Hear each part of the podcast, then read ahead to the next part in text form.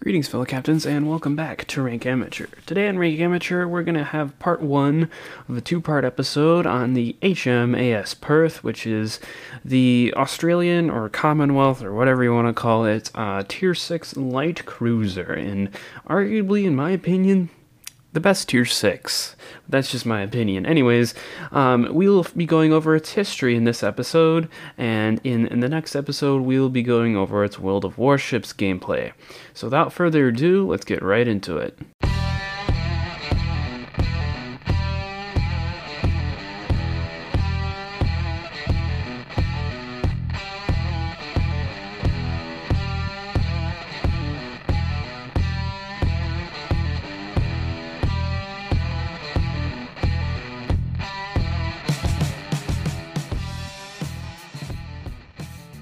But first, as per usual, we'll go over the World of Warships news recently. And there's been like a ton of World of Warships news since I uh, last published my, um, uh, well, last published my podcast. And uh, that's because I kind of been taking a break from World of Warships. Honestly, I've just had so much of a, I guess, I don't know the World Warships has kind of been bothering me, just the way things are going, super ships, submarines, all this all this change and everything, and I don't really like it, and it's kind of getting annoying, and uh, not to mention the fact that I spent a long time grinding for the De Zeven Provinciën, and now it's kind of put off. I just, you know, every night grinding for that.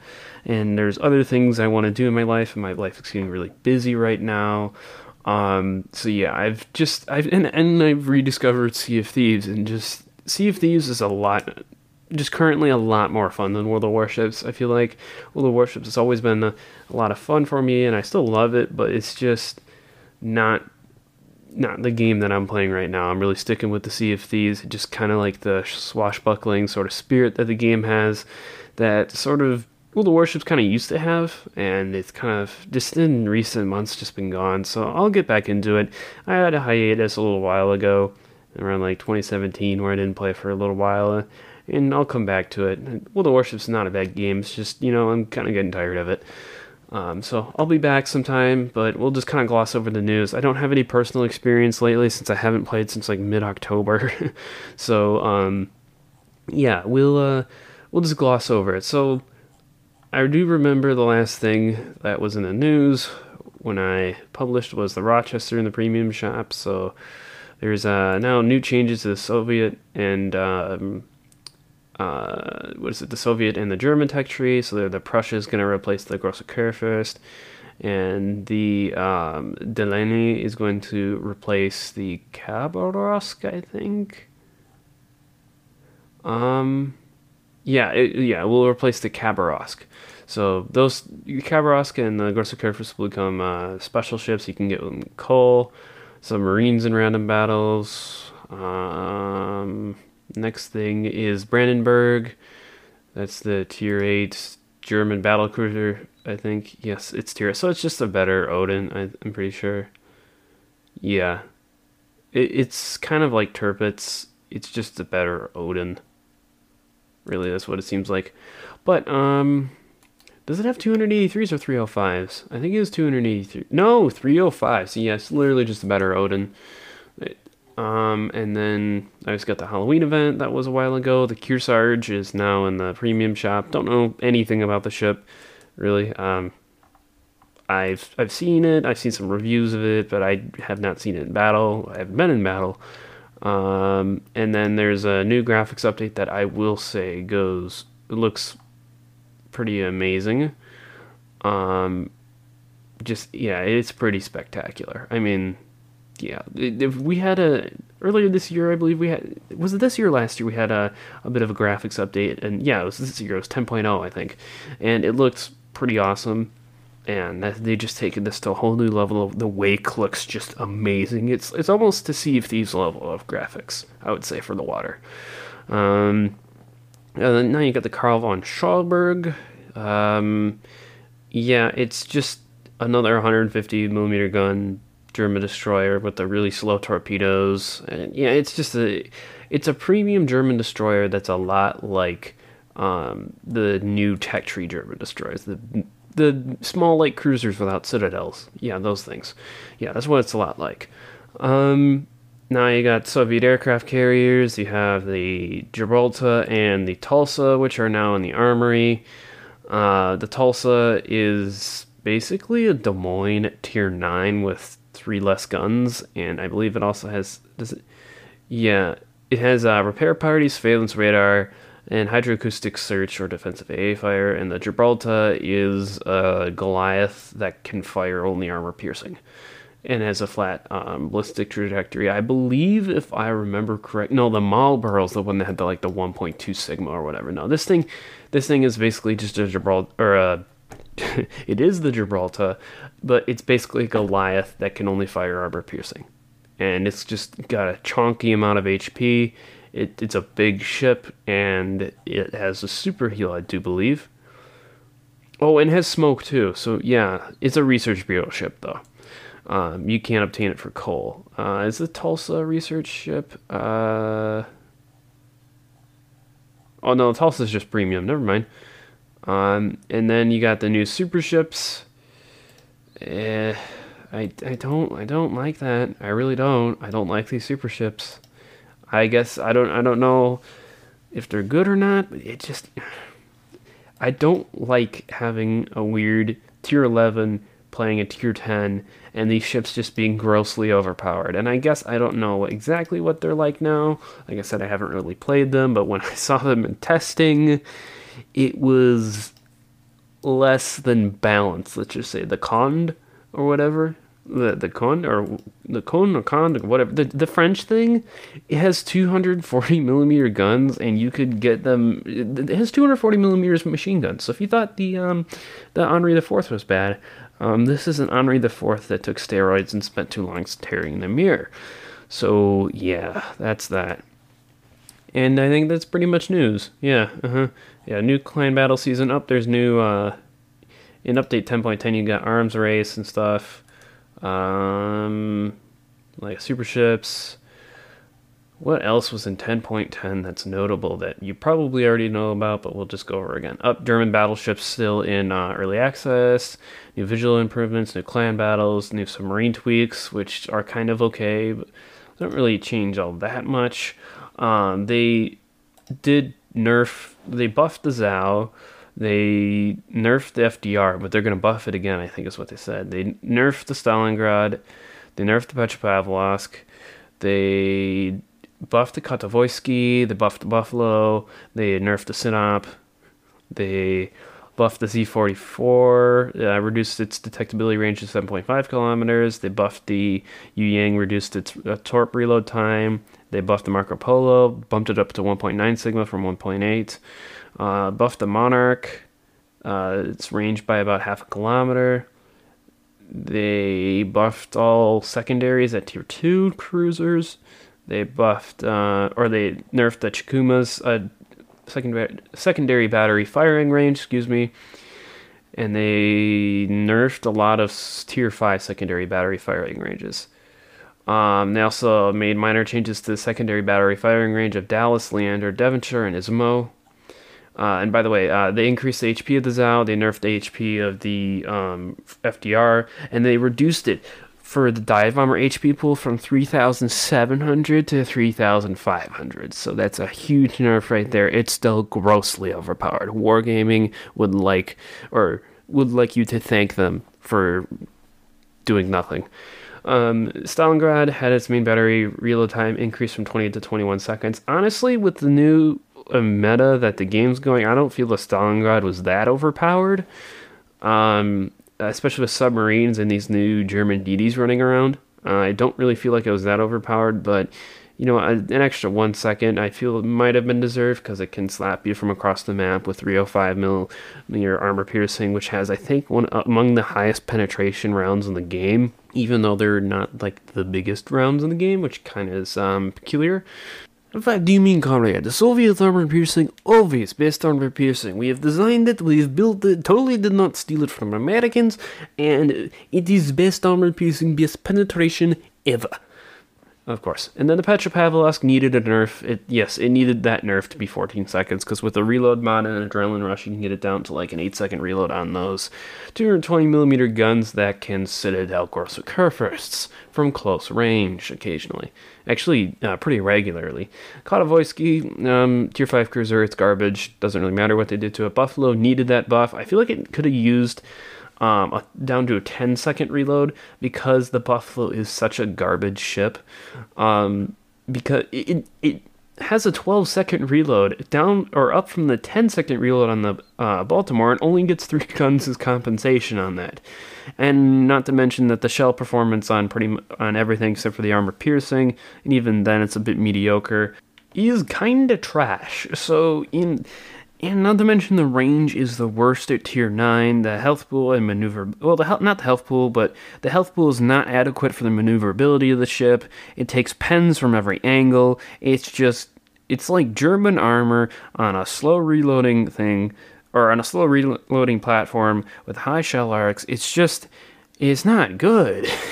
I don't know why they thought that that ship would replace the Baltimore at tier 9. It, the Baltimore is just now really overpowered tier 8, which I'm fine with because it's just about the only overpowered um, ship in the American lineup besides maybe the Des Moines. Even then, the Des Moines is pretty balanced.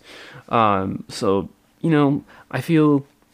I feel like it could have gotten more of a buff than that. I feel like a 10 second reload is necessary on the Buffalo to make it competitive. But I guess you'd be the judge of that. That wraps up uh, World of Warships news for today, though, I'm pretty sure. Let me just look through. Yes, that is it for um, World of Warships news. And now we will be going directly into the history of HMAS Perth. So, HMAS Perth was a Leander class cruiser that served in the Royal Australian Navy from the years of 1939 to 1942 and it was X, HM, HMS Amphion, and I think I'm pronouncing that right. It's some Greek thing, you know. The British and naming their ships after Greek figures is kind of like a thing. So, um, she was laid down on uh, the 26th of June 1933, launched on the 27th of July 1934, commissioned on the 15th of June 1936. Um, and she had the pennant number I 29. She was sold to the Royal Australian Navy in June 1939, just before the outbreak of World War II. She was christened HMAS Perth after the city of Perth, Western Australia, um, and she was uh, commissioned on the 29th of June 1939 with the pennant number D29. Um, and she was of the modified Leander class uh, cruiser design. She was built after the initial um, five uh, Leander like uh, class light cruisers and did look significantly different from them. The uh, differences were obvious in their silhouette. The improved Leander class had two funnels versus the um, original Leander class had kind of like a truncated one large funnel design. It was very strange. Um, I believe it had something to do with the Washington Naval Treaty. Um, but, anyways, the Perth had a displacement of 7,040 long tons standard. Uh, she had a length of 542 feet 4 inches, or 171.4 meters uh, overall, and then um, uh, a length between perpendiculars of 530 feet, uh, which is 161 meters point or 161.5 meters. Uh, she had a beam of 56 feet 8 inches, so it's pretty narrow for a ship.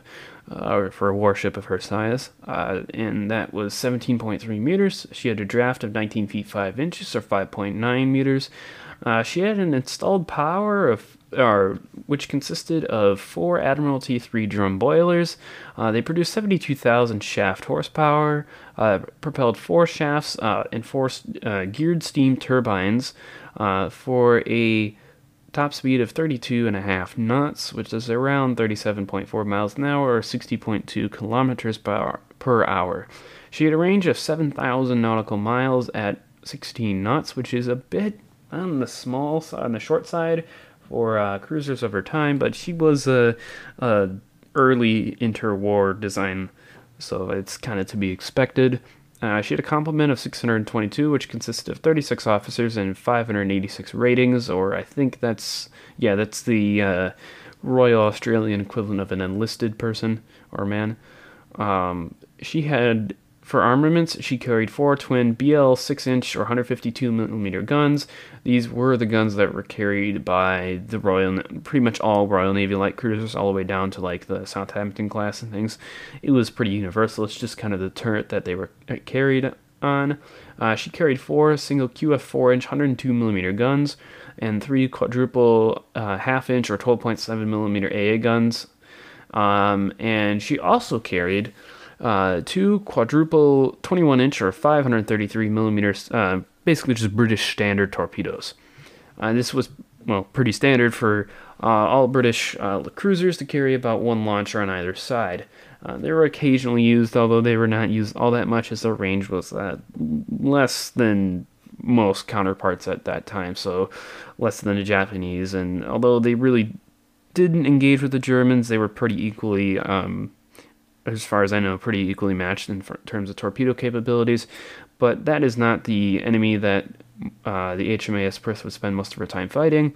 So she was pretty much outgunned in every aspect. Um, by the time that World War II came around, uh, except for you know maneuverability possibly and detectability because this is a very low ship in the water. It's a, has very low silhouette so it's a bit harder to detect than some other let's say japanese like cruisers that have uh, basically aircraft control towers as their superstructures. They're enormous and can be seen from a very uh, long distance away. Anyways um, the Leander class light cruisers were basically just replacements for cruisers that had been uh, built uh, just after World or just during in the late parts of World War One or after World War One as part of the uh, late wars emergency program. And uh, they these cruisers that had been built in World War One were used until the late 1920s when it was determined that they're probably going to be obsolete. So a new class of light cruisers was drawn up, and um, the British uh, designers had to contend with the Washington naval treaties that were likely to be upcoming, so uh, they were preemptively designing the uh, Leander class cruisers for these Washington naval treaties. Um, which would favor the British because uh, the British were starting to fall behind on ship design. Obviously, they had a lot of older ships from World War One, and they were needing to replace those older ships but they hadn't been designing new ships in the meantime, so they were falling behind on these design principles. So it was hoped that by just reducing the sophistication of warships uh, in this interwar period, they might be able to stunt the growth of the Imperial Japanese Navy and um, the well would be German Navy after the rise of the Nazi Party and the rearmament of the German military. So initially, uh, these uh, new cruisers would have about a 31 and a half knot speed, uh, 6,000 nautical miles endurance, and a displacement around 7,000 tons. Um, they had to have a room to carry two aircraft, and they had to be useful for both uh, fleet and trade protection duties. And uh, so there was some pretty stiff demands. Uh, they had to be 7,000 tons, which is pretty small for a light cruiser uh, especially by like 1930s standards. That like cruisers, well, cruisers in general are just getting bigger and bigger and bigger, and that's why they had the Washington Naval Treaty to try and uh, keep cruiser sizes down across all nations. And that failed miserably, mostly because lots of nations just ignored it. But um, that's kind of a conversation for another day. So these uh, cruisers designs turned out to be uh, you're having the eight uh, 152 millimeter standard British guns, the uh, BL six inches, or six inch guns, two uh, or four tur- four guns, two turrets in the fore, and four guns, two turrets in the aft. And it was determined that the two torpedo tubes should be waist mounted. And because of the demands and weight distribution, it was determined that the best way to distribute the boilers and the shafts and the turbines was to keep them all in the same places. And what I mean by that is you have one compartment across the whole ship that houses all the boilers, and then one compartment that houses all the turbines and then the shafts go to the uh, props, and you know that way you can have less funnels, and it's easier to manage the exhaust and things like that. I think that some of you who are maybe more experienced in uh, military design or just redundancy in general can already see a huge problem with keeping all your uh, boilers and things in one area. Is that a single torpedo strike can take out all your power. The reason why that's bad is this is not the days where you're rotating guns with cranks and things like that. It's all power assisted. So, like, yes, you will. There are some designs where guns will be rotating with cranks, but that crank is often operating some sort of hydraulic valve or pump or something like that that's assisting you in moving this massive gun. And when the power goes out, that becomes difficult, if not nigh impossible, to train your guns on a target and reduces your combat effectiveness to nothing and this was demonstrated in the Battle of Savo Island uh, in 1942 when uh, three U.S. cruisers were taken out by like single hits. Uh, just completely immobilized. And it was also demonstrated uh, when USS Indianapolis was hit by a Japanese submarine torpedo and completely Im- immobilized with one torpedo hit.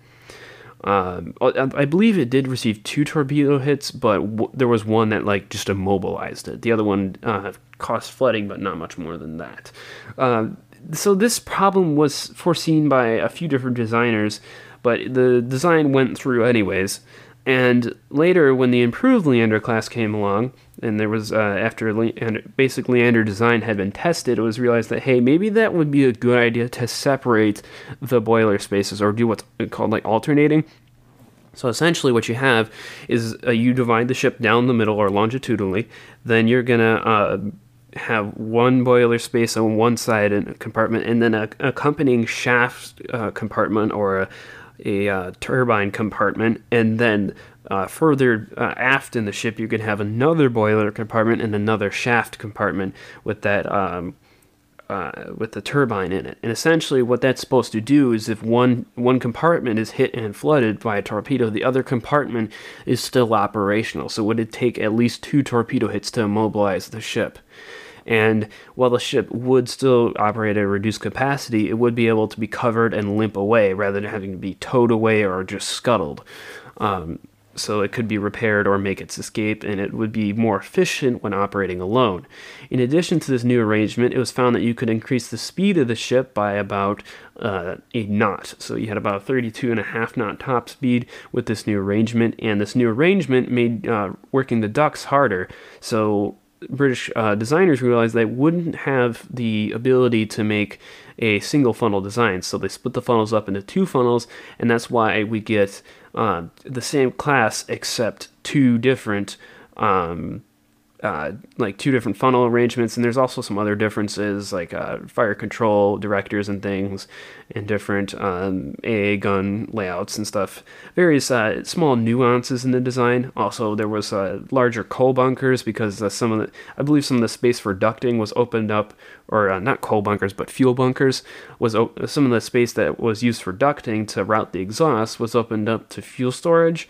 So they were able to get an extra thousand nautical miles, which is a huge deal when you're having something that's going to be operating at various trade posts of the still growing British Empire at this this point in history. Well, I mean, not still growing, but still very large British Empire.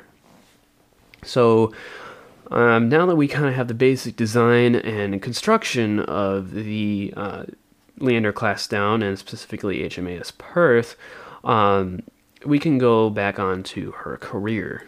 Oh, one other issue with creating the two funnel design was it kind of cramped aircraft arrangements. And what I mean by that is it was harder to accommodate um, the seaplanes, especially the Supermarine walruses that were going to be carried by these ships with the two funnels in the way. So uh, it, if you look at HMAS Perth and port, you can see there's kind of an awkward like arrangement of the aircraft crane. It has to be like folded to the side, and then you can rotate the catapult and shoot the walrus off, and then the the, the um, uh, catapult rotates back, and then the crane can swing out again to pick up the walrus and put it back on the um, catapult. It's a bit of an awkward arrangement, but they made it work. Um, so essentially, this uh, HMS Amphion, as she'll be known now, the later the HMAS Perth, was awarded for the Royal Navy as part of the uh, 1931 to 1932 naval program, but the order was suspended until the modified Leander class design was finished, and the ship was laid down, as I said before, in or on June 26, 1933. Um, and then she served as the flagship of the Commander in Chief Africa 6 Cruiser Squadron which was Vice Admiral Sir Francis Tottenham from 1936 to 1938, and in early 1939, she was refitted and her four Mark V 4-inch guns were replaced by the four twin gun mounts of the Q, uh, QF 4-inch Mark 16 dual-purpose gun. Some of you uh, World War II buffs will know that that is the main gun that, or like the f- crowd favorite gun of the Royal Navy and the British Commonwealth. In World War II, it served as many of the main guns on a lot of their destroyer classes. It was dual purpose. It was well, um, like well documented on how to use the gun. Repairs were well documented. So it was just a well used and well loved gun throughout the war. Um, so they were uh, HMS Amphion was sold to the Royal Australian Navy, and as I said before, commissioned on the 29th of June, 1939, uh, renamed HMAS Perth on July 10th of the same year. And what I kind of find funny, personally, is that when the Royal Australian Navy bought HMAS Perth, uh, they were like, okay, so are you going to, like, you know, sail her down here so we can, you know, take take command of her. And the Brit- British Royal Navy is like, oh no, we're not going to sail her down here. You have to sail your guys all the way to Britain to go take command of it, and then sail it all the way back down to Australia. So um, that's well, that's how events transpired. And aboard the H- or the SS Autolycus, the enlisted men had to sleep or live and sleep in the ship's livestock holds, holds, so with the pigs and the cows, while they were en route to pick up the HMAS Perth from the British. So I kind of find that funny. You're sleeping with the pigs en route to pick up what it was then a pretty advanced warship. So that's kind of funny. Another interesting thing was that when um, they were en route to Australia, they stopped at the 1939 New York's World's Fair. And while in New York City, they uh, represented Australia, and a minor mutiny actually broke out. So the cause was kind of stupid, but uh, there were orders that the sailors ashore for shore leave uh, would have to return to the ship at 1800, so 6 p.m., and change from white uniforms to blue uniforms. And uh, because the overall treatment of the enlisted men by the officers apparently wasn't super great on the trip ashore, they were or on the trip from England to the United States was not super great. So these uh, sailors are kind of getting tired of their officers. And the, then what happened is that uh, the sailors basically refused, and uh, 60 sailors gathered on the ship's forecastle and were confronted by officers that had handguns. So immediately the sailors were kind of alarmed, and so were the people wharf side because you could see this on the wharf going on. So uh, the NYPD was ordered out to the wharf to defuse the situation, and they came in with all sorts of weapons and like. Uh, yeah, basically they came with rifles and everything like that ready to have like a full-on gunfight with a foreign nation essentially. So this could have um, this could have acted or had very large consequences for the world. Um, but what happened is the warship's commanding officer captain harold farncomb uh, approached the sailors and informed that them that if they did not follow orders to disperse he would treat their actions as a mutiny and he basically said that if you wanted to go ashore in your blue uniform, you just had to ask permission and then you'd go. So that's what happened. And then there was uh, no shots fired, no one was injured, and no hard feelings. Maybe a few hard feelings, but not many. Okay, so uh, while it's still en route to Australia after the World's Fair, uh, the Perth was steaming off of the coast of Venezuela when World War II began. Would you imagine that just steaming on a gradual day? It's like, oh yes, by the way, our country's at war with like half the rest of the world, so yeah, that's the thing. Um, and so she was only a, or she was the only British uh, Commonwealth warship in the Caribbean and Western Atlantic. So the cruiser began searching the region for German German shipping and escorting convoys. And the Perth did not leave the area until March 1940, so you're still halfway across the globe from home. But she did manage to reach Australian waters by uh, March 31st of 1940, and she was refitted until April 29th at Garden Island Naval Base in Sydney, um, where she had her catapult finally installed uh, with a Seagull or Supermarine Seagull 5, which later transitioned to the super, legendary Supermarine Walrus. And she was assigned to convoy escort duty and patrols along Australian coasts uh, in May, and then in June she was assumed or uh, the Rear Admiral John Crace hoisted his flag above the cruiser, and now the cruiser was the flagship of the British Australian Squadron. And so essentially, she remained in that role until November of 1940 when she was sent to the Mediterranean to relieve her sister ship, the HMAS Sydney. Yes, that's also a approved Leander class ship. Um, she escorted a troop convoy on her way from Australia to the Red Sea and arrived in Al- Alexandria, Egypt on Christmas Eve. Uh, after a short spell of convoy escort duty, later she was assigned the 7th Cruiser Squadron, of the Mediterranean fleet. And this is kind of where stuff starts to get interesting because she did spend a lot of time in the Mediterranean. She participated in more convoys as part of Operation Excess in uh, early January 1941. Um, and while docked in Grand Harbor of Malta, and by the way, these uh, convoys were between Malta and Alexandria, Egypt, um, while she was docked in the Grand Harbor, she was damaged by a near miss bomb that temporarily knocked out power and caused some flooding. And during the bombing, her crew helped out put a fire on the ammunition ship H or SSX. Uh, Essex, not SSS Excess, but SS Essex, like the aircraft carrier Essex. Wow, I cannot speak. Jeez. All right. Um, and then she rendered some assistance to the damaged aircraft carrier HMS Illustrious. And then uh, they left that evening, reached Alexandria on the 18th, um, which was two days later, and uh, she was escorted to a dockyard for temporary repairs.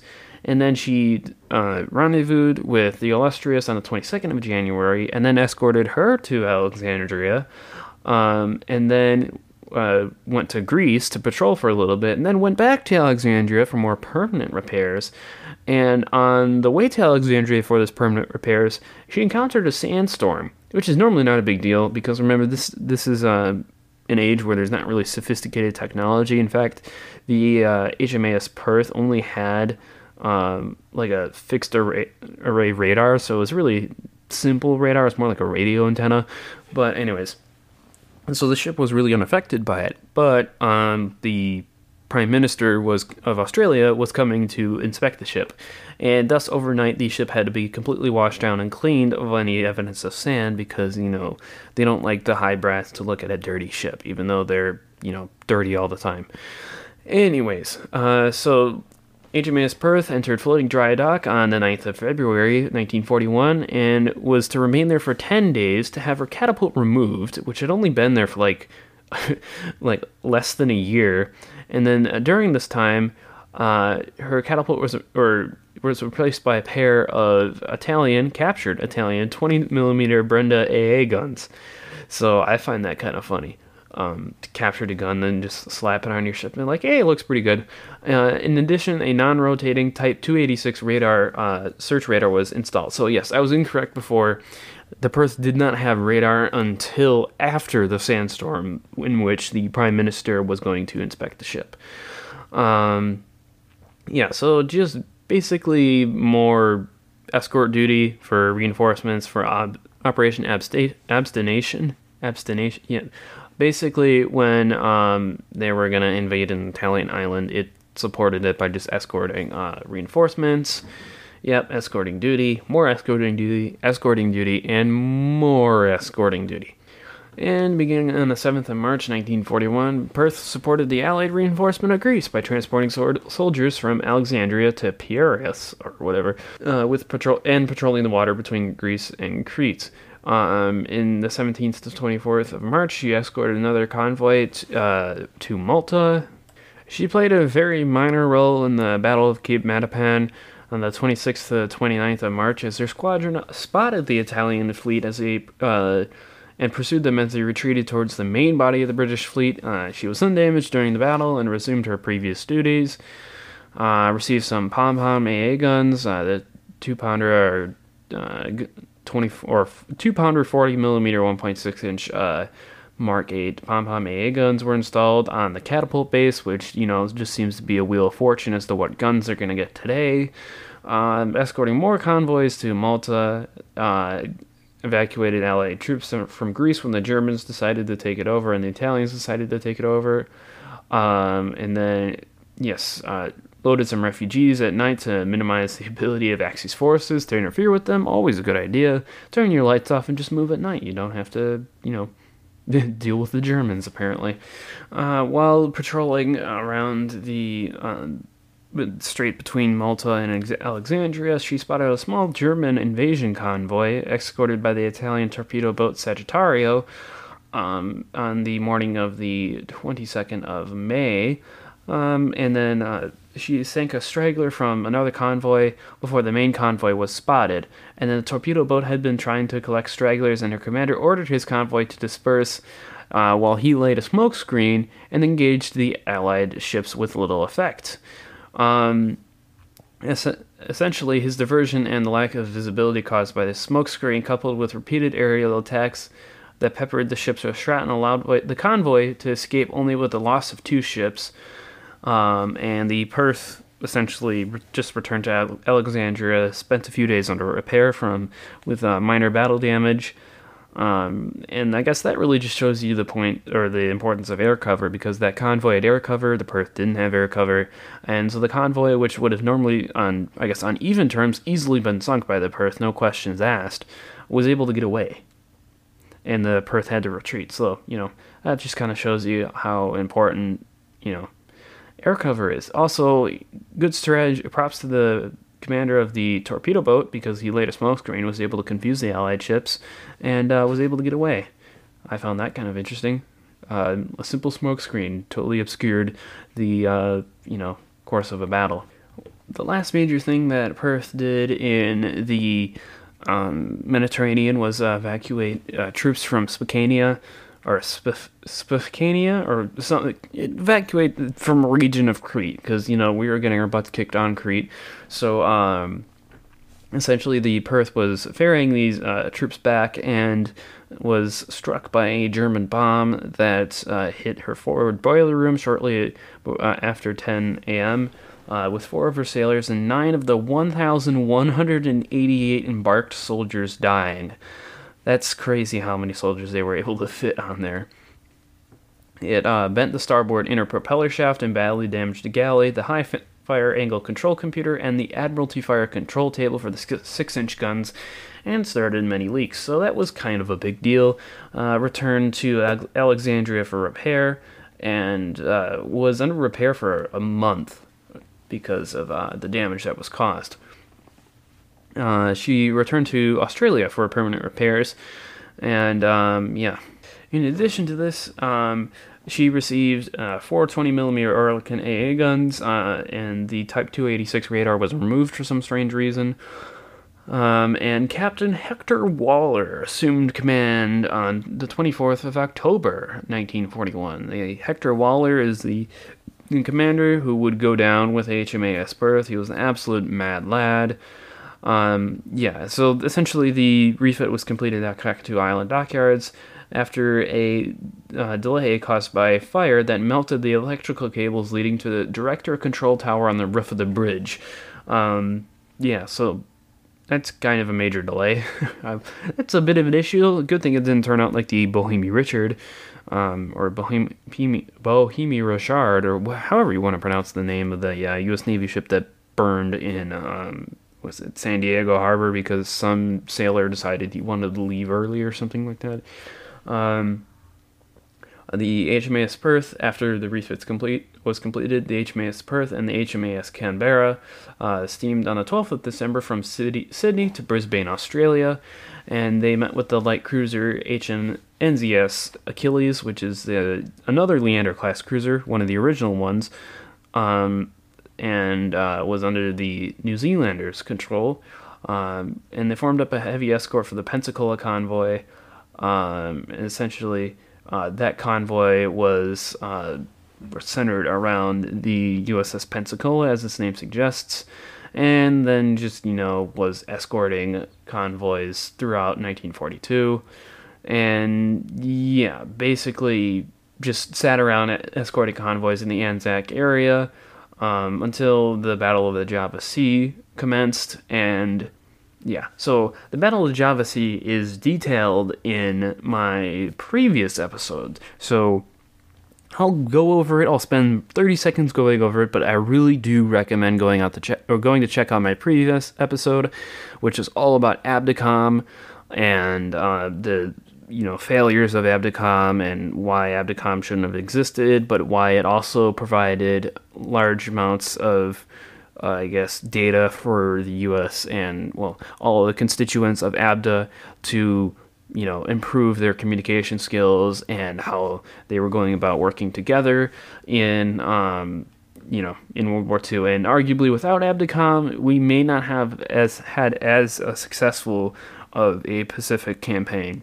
You know, this this early failure was a bit of a you know a trial and error thing that they did, and it was very tragic. Essentially, what happened is not enough Allied ships in Indonesia to defend it from the Japanese. The Japanese realized this, capitalized this, and just pushed straight through the the um, the uh, British, American, Dutch, and Australian fleet and just slapped them all the way back to their uh, respective countries and uh, took Java, or well, took the whole um, Indonesian archipelago without much resistance.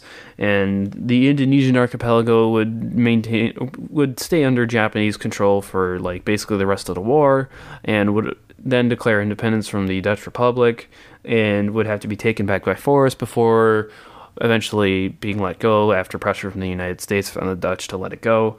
Um, yeah, so essentially, what they had to defend against most of the Japanese Navy was um, uh, the British heavy cruiser Exeter, uh, H- and then the destroyer is HMS Jupiter, Electra, and Encounter, um, and the Dutch ships HM- HNLMS De Ruyter and HNLMS Java, the uh, heavy cruiser USS Houston, uh, three light cruiser, or no, um, and a bunch of different um, elderly American destroyers. So you got the four Pipers, uh, and then five modern destroyers, which were the three British that I had mentioned, and two Dutch, which I cannot pronounce their names, so I will not try to pronounce their names and disappoint the Dutch people. So yeah, basically, Battle of Java Sea goes terribly. Most of it gets, most of the fleet gets destroyed. The ones that are able to limp away are the Exeter. Uh, I believe all the uh, Exeter. I think the encounter makes it out too. Um, yeah, I think I think the encounter makes nope. Um, Jupiter is sunk there. I'm pretty sure. Um, which one makes it out? I think Jupiter might make it out, but um, don't quote me on that. Um, the and the uh, all the Dutch stuff gets sunk basically, except for one destroyer. Um, and the uh, American destroyers uh, flee mostly, and the U.S. Houston flees, although all of them are damaged. And essentially, they're just slowly hunted down and picked off by the Japanese. Uh, this happens for the Perth and the Houston in the Battle of the Sunda Strait, and both of them are sunk. It's uh, basically, I read a book on this. It's called The uh, Ship of Ghosts. It centers on the USS Houston, but a lot on the, of it is about the HMAS Perth because of how closely those two ships work together. Um, highly recommend it. James D. Hornfischer is the man who wrote it. It's amazing. It's like watching a movie, and the scene of all these ships being sunk and picked off is kind of like the scene from Revenge of the Sith when all the Jedi are being killed by the Sith, or by the clones, I should say. And, you know, the clones are at that point controlled by the Sith. This particular Darth Sidious. Anyways, um, yeah, so that is the story of HMAS Perth, sunk in the Sunda, Battle of Sunda Strait uh, with H or with USS Houston because of a lack of reconnaissance. They went down a strait that they thought was clear of um, uh, Japanese ships, but actually had a full invasion force of Japanese uh, ships in there, and that ended about as well as you thought it would. Um, so, yeah, uh, that is it for HMAS Perth. And next episode will be about its, um, you know gameplay in World of Warships, which is very enjoyable. I highly recommend HM, HMAS Perth, although she's not for everyone. Anyways, hope you enjoyed this episode. Um, please feel free to email me questions, comments, concerns, suggestions for the not the next episode, but the episode after that. Hopefully, we'll have an episode uh, in the next two weeks. But uh, if not, I do apologize. Life is getting busy. Anyways, uh, hope you enjoy this episode, and until next time, captains.